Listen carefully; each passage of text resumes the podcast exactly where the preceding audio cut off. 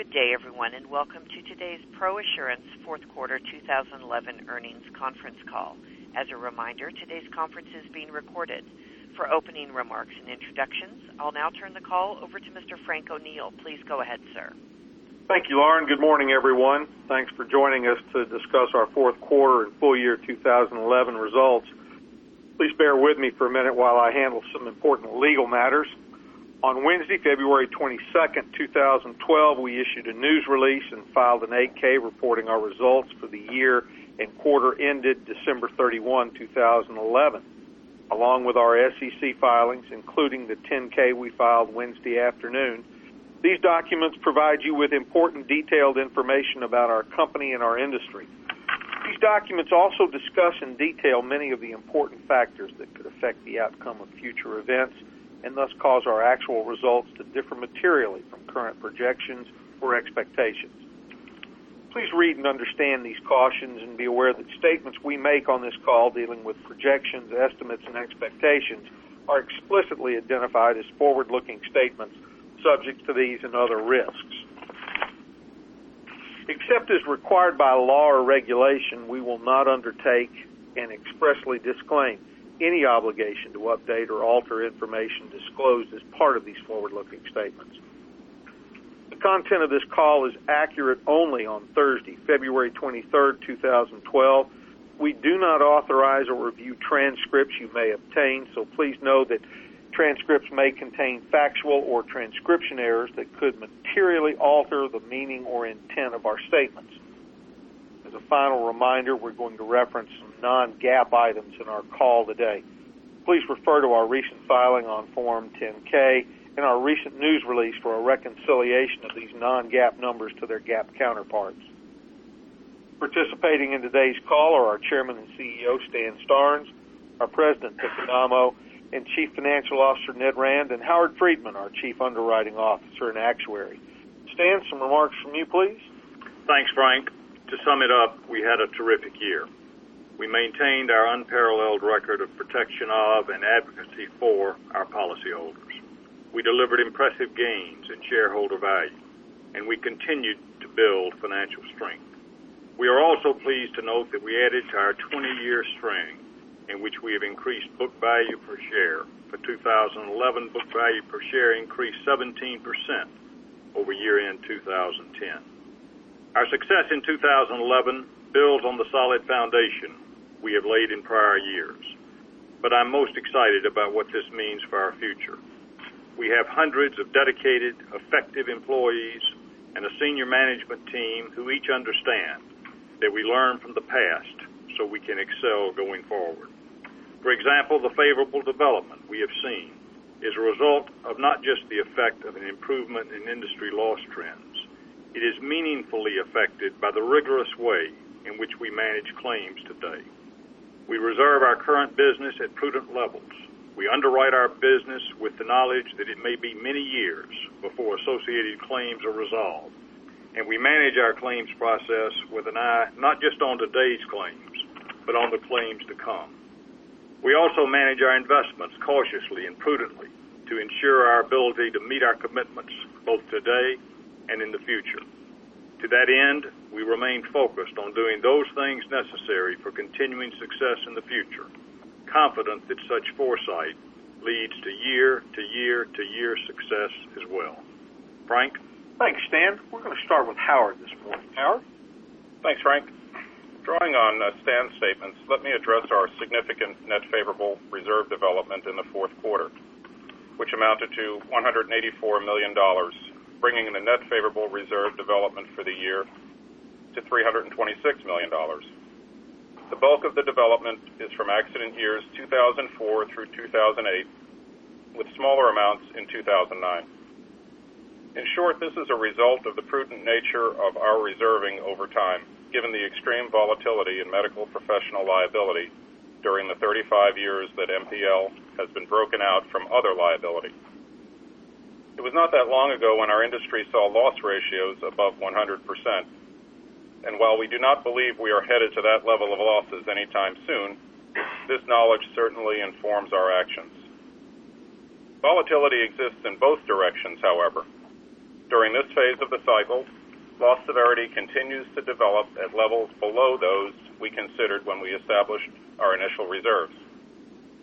Further, the decline in claim frequency experienced through the middle of the last decade has only resulted in marginally higher average loss payments, despite expectations of more significant increases.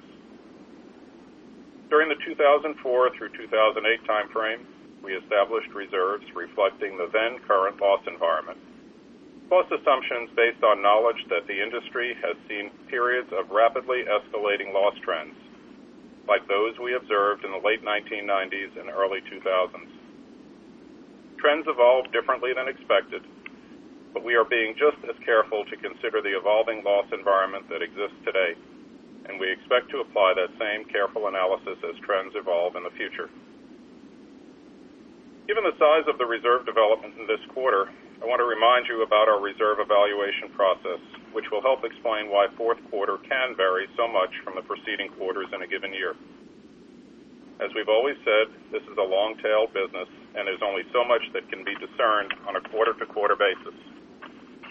We use the perspective of the full year to form our conclusions at year-end.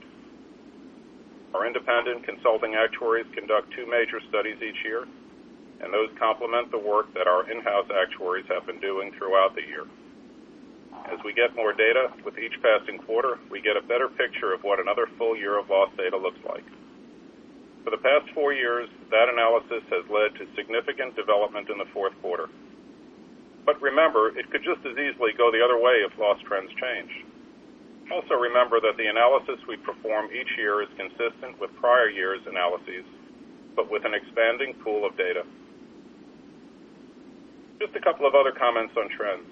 The overall frequency trend is generally flat, just as it, as it has been for the past three years or so, and the rise in severity is about three percent to four percent per year, which is slightly less than we've seen for the past several years. That means we expect flat rates this year, unless loss trends change or investment yields decline further. Average renewal pricing was down one percent comparing two thousand eleven to two thousand ten. However, average renewal pricing was up two percent year over year in the fourth quarter. Retention was eighty-nine percent for the year in our physician business compared to ninety percent in two thousand ten, so no significant change there. Business acquired from A P S is included in both years. Frank? Thank you, Howard. Ned, will you go through the financials with us? Happy to, Frank. For the year, gross written premium was five hundred sixty-six million dollars, a six percent increase over two thousand ten. This was driven principally by premium from our acquisition of American Physicians. Our gross written premium of one hundred fifteen million dollars in the fourth quarter was down three percent from the fourth quarter last year, reflecting current market conditions. We are pleased in the, with the increase in our top line for the year. It demonstrates why we think growing by disciplined M and A is often the best route in a market such as we are experiencing right now.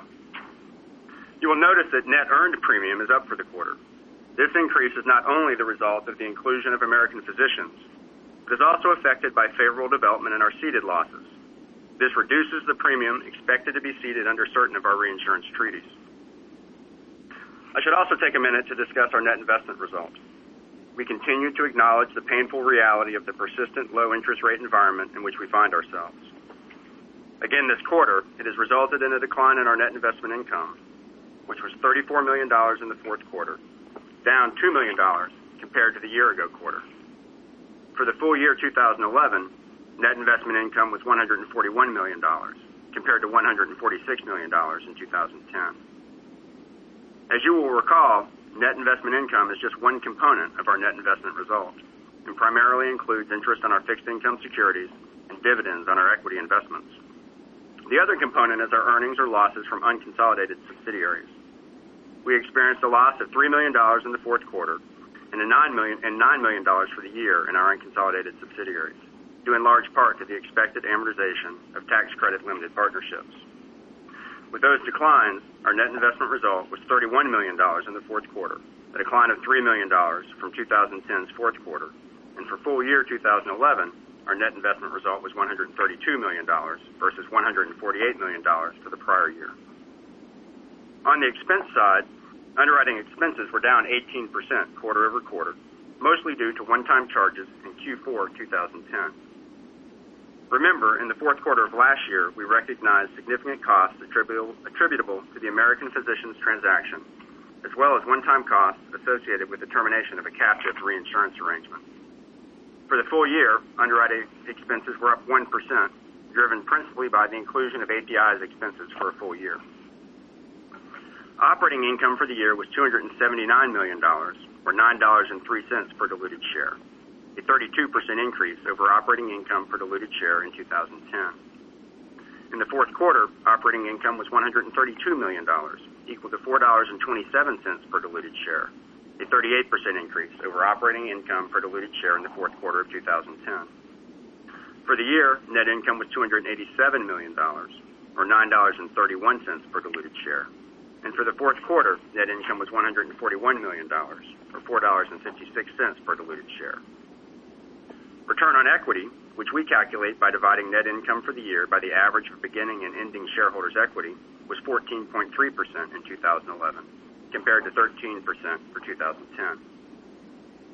Book value per share is now over seventy dollars for the first time in our history, reaching seventy dollars and eighty-four cents at year-end, a seventeen percent increase for the year, one point above our historical compound annual growth rate in book value per share. If there is a silver lining to be found in the declining interest rate environment, it's found in the increase in the value of our fixed income investments, which helped boost book value per share.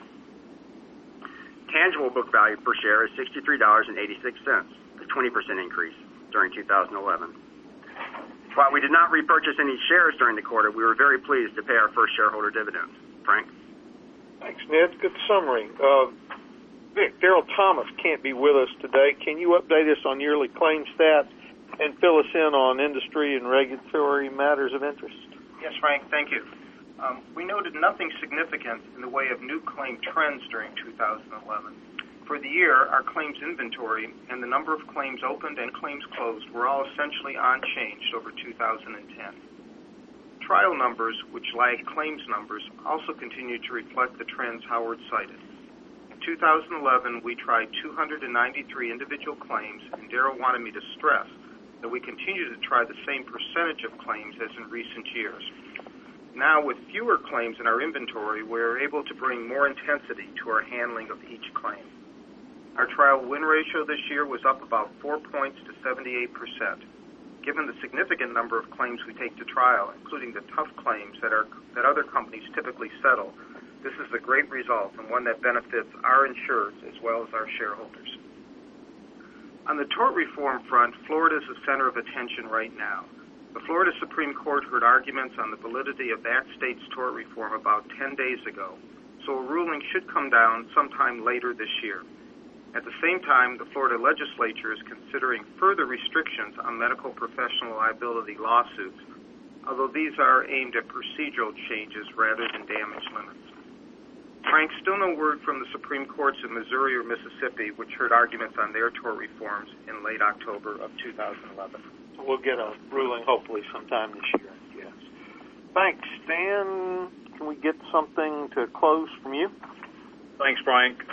You know, we have said repeatedly that we are not a quarter-to-quarter company. We remain very focused on the long term, on providing disciplined underwriting, on providing an unparalleled claim experience for our policyholders, providing a great environment for our employees in which to carry out the mission we receive from our shareholders. We remain focused on the long term. Uh, it's that long-term vision that sets us apart, I think, from others in this space. We are pleased to have been able to deliver for our shareholders in two thousand eleven, and we have the very same determination and momentum to succeed in the future. Thanks, Frank. Thanks, Lauren. We're ready for questions if you'll queue them up for us. Thank you, sir. If you'd like to ask a question, please signal by pressing the star key followed by the digit one on your telephone keypad. If you're using a speakerphone, please make sure your mute function is turned off to allow your signal to reach our equipment. Once again, please press star one to ask a question. We'll pause for just a moment to allow everyone an opportunity to signal. Our first question comes from Matt Rohrman with K B W. Morning, Matt. Gentlemen, good morning. Uh, obviously, uh, quarter was uh, phenomenal. Uh, just a couple questions. First, uh, Stan, I just want to get your thoughts as we're, you know, well into twenty twelve now on on how uh, the Certitude program is is rolling out. Uh, Matt, we continue to be excited about Certitude. We introduced it, as we said, in Michigan. Uh, we're working with Ascension uh, to deepen the Certitude engagement in Michigan, and we are moving it uh, into other states uh, within the Ascension footprint. Uh, we'll make public announcements of that as, as we actually move the product out. Uh, we're very excited about our relationship with Ascension. As you know, they're the largest Catholic healthcare provider in the United States, the largest nonprofit uh, provider of healthcare in the United States, uh, and they clearly are going to be a very uh, major participant in the changes that are going to uh, come to healthcare in this country over the coming years. So Certitude uh, represents one uh, sort of response to what we anticipate will be the changes in the healthcare system. It's not the only response, but it's an important response, and we look forward to working with Ascension to continue to implement it. Is it, Stan, is it possible that, uh, you know, uh, given the changes that are occurring in, in uh, uh, medical mal, that uh, programs like like Certitude would become the primary growth driver uh, as opposed to uh, M and A as it has been in the past? You know, we, we think it's important to respond with nimbleness to whatever the environment presents. There are occasions in the cycle where you have to rely on M and A. There are other occasions in the cycle where you have to rely uh, on organic growth. Frankly, I think that the Certitude program is a program uh, that will over time flourish in any cycle, because it's not a response to the insurance cycle. It's a response to the very fundamental changes that are occurring in healthcare in this country.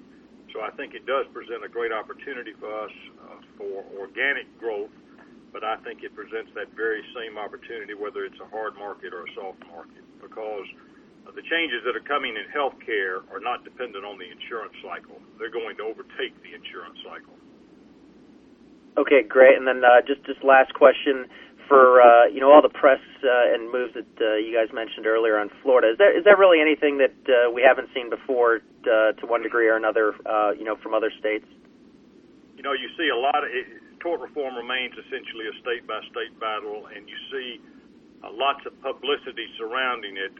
Uh, the important thing is to step back and wait and see what actually is passed. Uh, you know, as an organization, we very much support those legislation, legislative enhancements that improve access to care and, and that protect physicians and other health care providers from, from frivolous claims against them. But you have to step back and see what legislation actually passes as opposed to what is merely publicized. And then you have to see what the state Supreme Court in that particular state does with it. It's not like turning a light switch. It requires uh, lots of time and attention before it all finally sorts itself out. Okay, great. Thanks, guys. Great quarter. Our next question comes from Mark Hughes with SunTrust. Uh, thank you very much. The uh, pricing in the quarter up two percent, a little bit better than the, uh, the full year, but then your outlook for a steady pricing. Was there Um, any particular reason why this uh, better trend wouldn't be sustained into twenty twelve?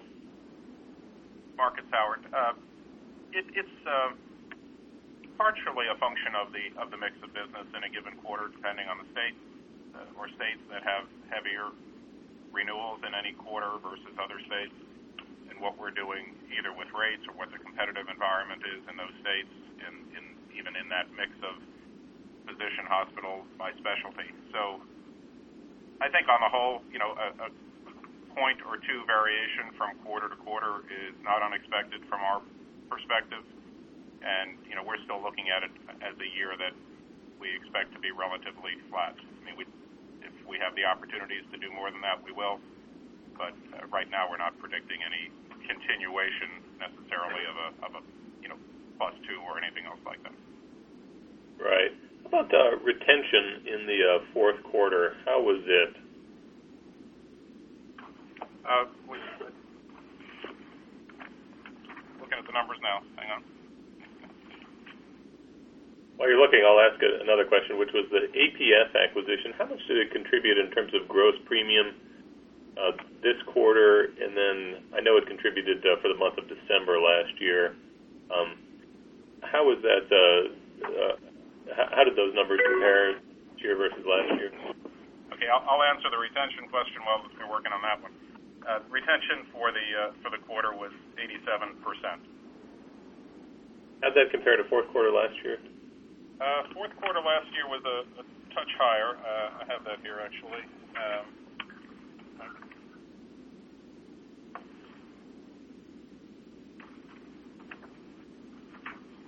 well, actually, for the for the year last year we were flat. Um, Let's see, retention uh, was ninety percent in the fourth quarter of two thousand ten, I believe. Okay.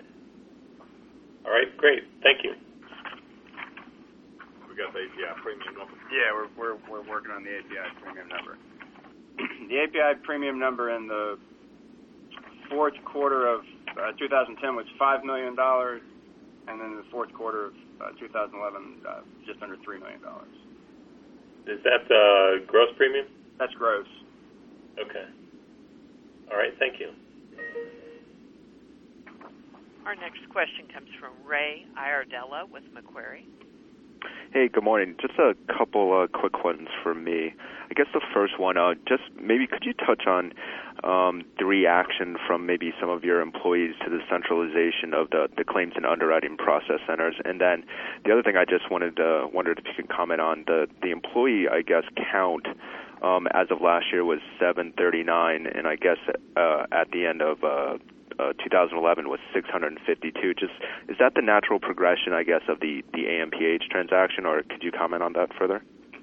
Yeah, the, the, the A P I transaction is largely um, responsible for those differing numbers that you see there, and that was what was anticipated from the point in time we started negotiating the transaction as we implemented and, and integrated the two organizations. Uh, in terms of the employee reaction to the uh, consolidated customer service centers uh, that will be opened over the next eighteen months, we've had a very positive uh, response from our employees.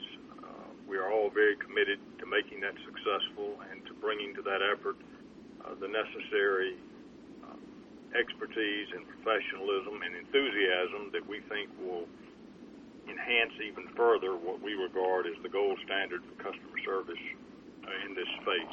So we're excited about that. You know, uh, change always brings its challenges, but you can't leave change to chance, and we're not leaving that to chance. And our employees, all of us working together, will make certain that it works and works in a very effective and efficient way. Thank you. I, I agree one hundred percent with that with that thought process. Um, then I, I guess for Ned, maybe um, how do you guys think about um, cash and investments at the holding company now that you guys have the dividend in place? I know it's roughly probably thirty million dollars a year, but, I mean, does that change how you think about um, how much capital you have at the holdco? Yeah, not significantly, Ray. I, I, I think we're the, the biggest challenge that we face right now with the cash we hold at the holding company. We'd like that to be fairly liquid. And it's just a challenge to find any short-term investments that provide any yield at all. And and so that's probably the greatest challenge we we find with the capital that we hold at the at the holding company. But the, the thirty million dollars of anticipated dividends um, is, does not really change change our approach at all. Okay, that's helpful. And then I guess last sort of longer term, I guess going back to the, the growth question, I mean, do, do you guys still consider um, the medical professional liability line of business a, a long-term growth business? I know you're you're putting through uh, the Certitude program and I think moving a little bit more towards, you know, the hospital risk. But, I mean, longer term, do you see that as a as a good growth business over time? You know, the, the healthcare system in this country accounts presently for about seventeen percent of the gross domestic product of the United States. Uh, unfortunately, that's growing, uh, and our space uh, within that, we think, will continue to be a place where uh, folks who know what they're doing and who bring disciplined underwriting and disciplined claims resolution will be able to grow their businesses. So we like the space, we liked our position in the space, uh, and we anticipate that we will continue to be a a very professional, liability-centric organization. Great. Thanks, Dan. Our next question comes from Seth Beinstock with Times Square Capital. Hey, guys. Good morning. Morning, Seth. You know, I'm, uh, I'm not exactly sure which is a uh, more impressive achievement, uh, the Tide having shut out L S U or uh, you guys posting a uh, negative combined ratio. But uh, either way, congratulations on, on a great quarter and continuing to uh, build long-term value. Um, just had one quick question. I appreciated the uh, color that you shared on the favorable development earlier, but uh, was curious if you could share perhaps where the developed uh, accident year loss ratios for oh four and oh five now sit versus where they uh, the initial picks were. Uh, Seth, I'm not sure if I have the loss ratios in front of me right now. Um, in fact, I don't think I do. We have the amounts of development by year, right, as you saw in the K. Um, but uh, I think we'd have to come back to you with okay. Other no worries. I'll, I'll, uh, I'll wait for the stat statements. Yeah, and, those, and then we'll have those posted on our website, Seth, uh, shortly after they're filed. Okay, fair enough. Thanks again, guys. Our next question comes from Meyer Shields with Stiefel Nicholas. Good morning, uh, Mark. Good morning, everyone. How are you? Uh, quick, uh, two quick questions on the expense ratio. One, was there any impact when you was there any impact from the favorable development or the strong operating income on the expenses incurred in the quarter? Uh, not on expenses, but what you will see is a, an impact to earned premium. Okay, so, so there's it, no incentive comp or anything that gets. No, no. So it had no no impact on expenses themselves, um, but it does impact um, the earned premium component of the ratio. That's fair. Um, second, on a related issue, we saw the expense ratio obviously decline, not just year over year, but sequentially. Should we expect that sort of seasonality going forward as well? I don't know if I'd refer to it as seasonality as more event-driven. Um, you know, so this quarter we, we had both. When you're kind of looking at, I guess, the sequentially, it's the earned premium impact is the most significant. Um, but we. We have just event-driven items like we did in the fourth quarter last year that impact um, the expense ratio.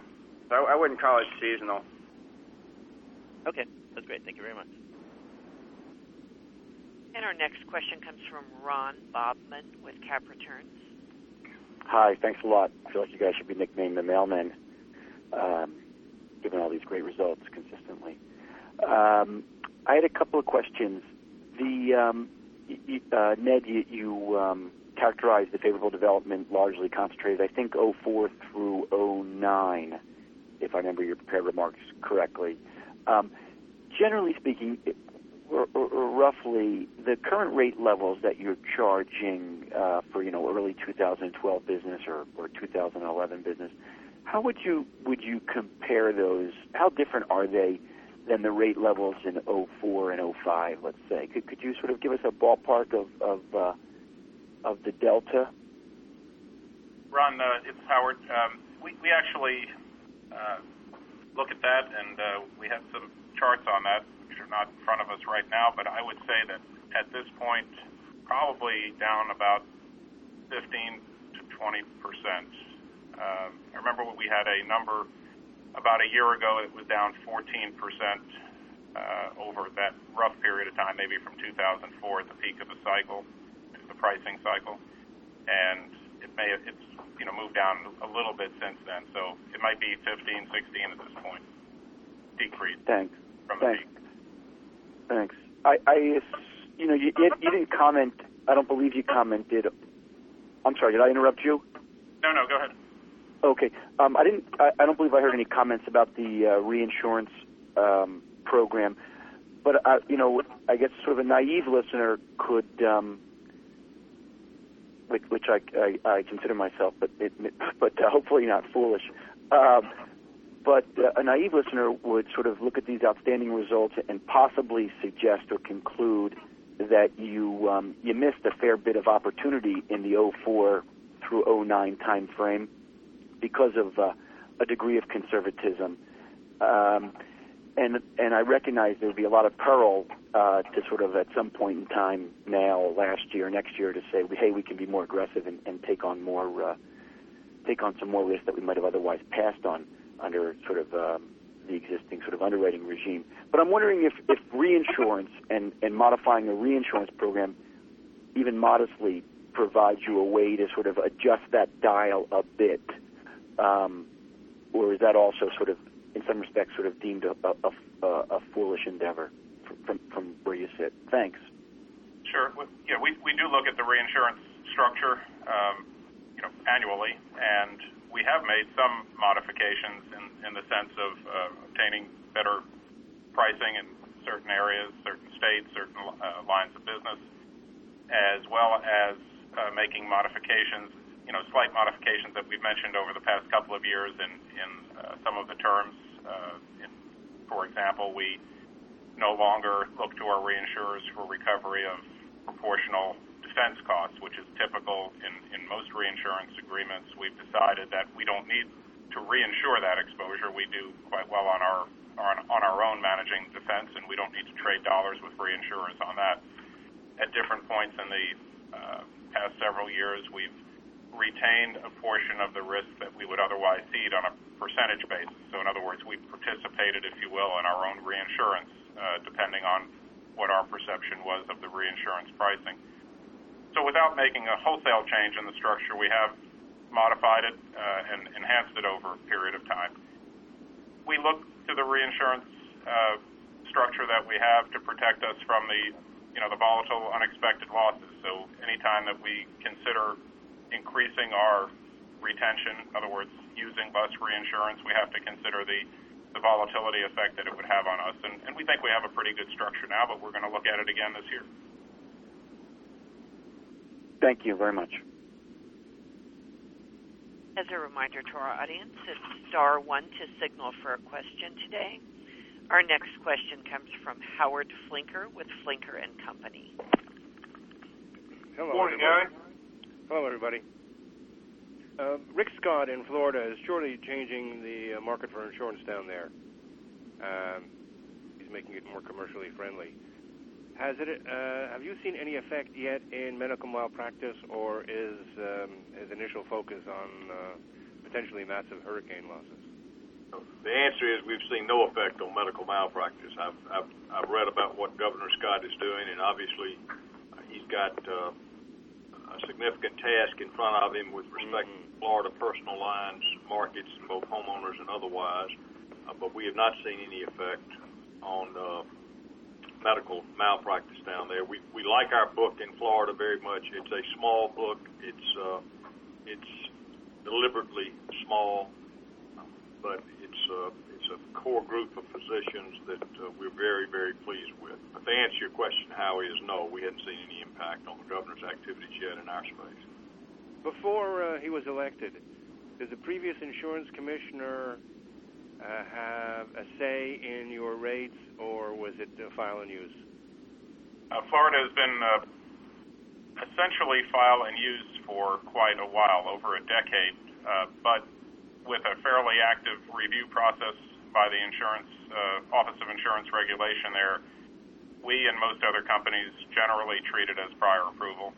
Uh, we, we can file and use the rates, but at our own risk of the uh, insurance office coming back and making us change.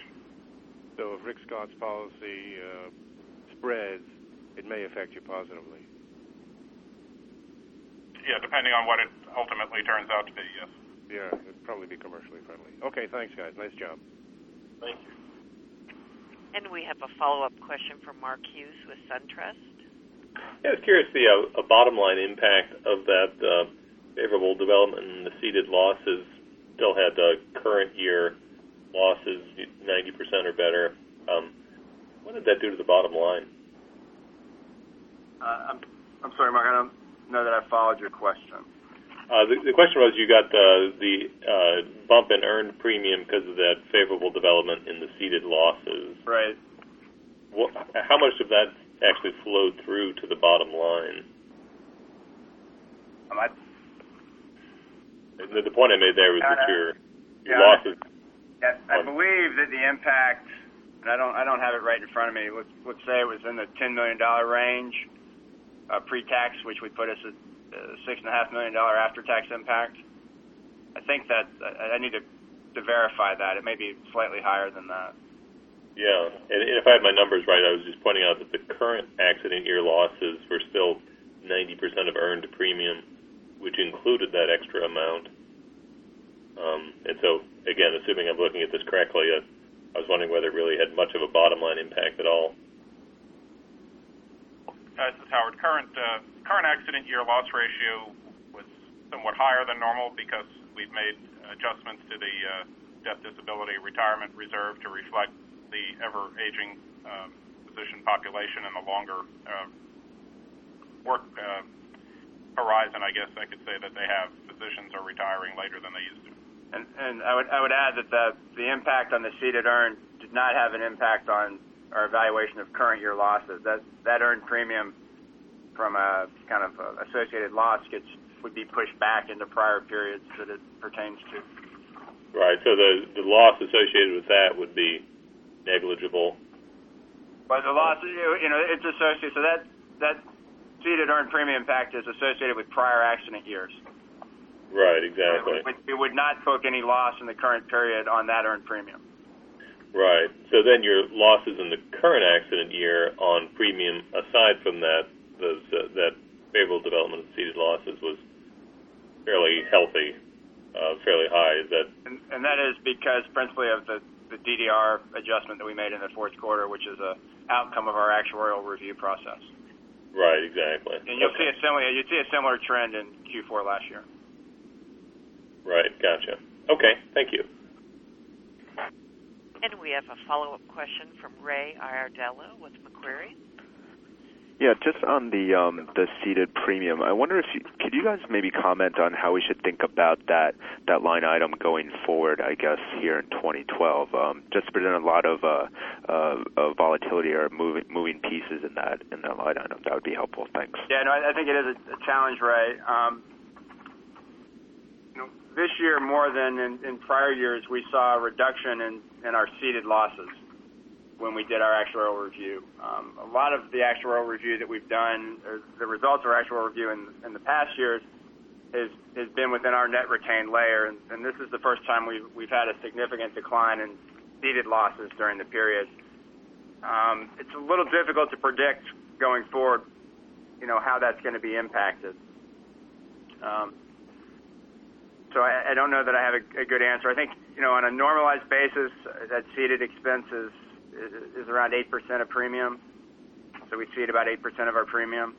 Um, but it is going to vary uh, based on ultimately what losses get ceded under the treaties. Our primary reinsurance arrangement has a swing provision in it where the, the premiums that we pay under the treaty are determined in part by the losses incurred on the treaty. And to, to the extent that we cede less losses to the treaty, we we cede less premium. Um, so it you know, but it's kind of hard to predict. I guess okay. I'll add to I'll, Ray, I'll add to that, and that you know we go back and we, we talk about being in a volatile line of business, and then when we look at the excess layer, you're adding another level of volatility on top of that. So the, the variability there is, is even tougher for us to make any projections about. Okay, no, that's helpful. Thanks. It appears there are no further questions at this time, Mister O'Neill. I'd like to turn the conference back to you for any additional or closing remarks. Lauren, thank you, and thank everyone on the call. We appreciate your attention, and we will join you next in May. Thank you. This concludes today's conference. Thank you for your participation.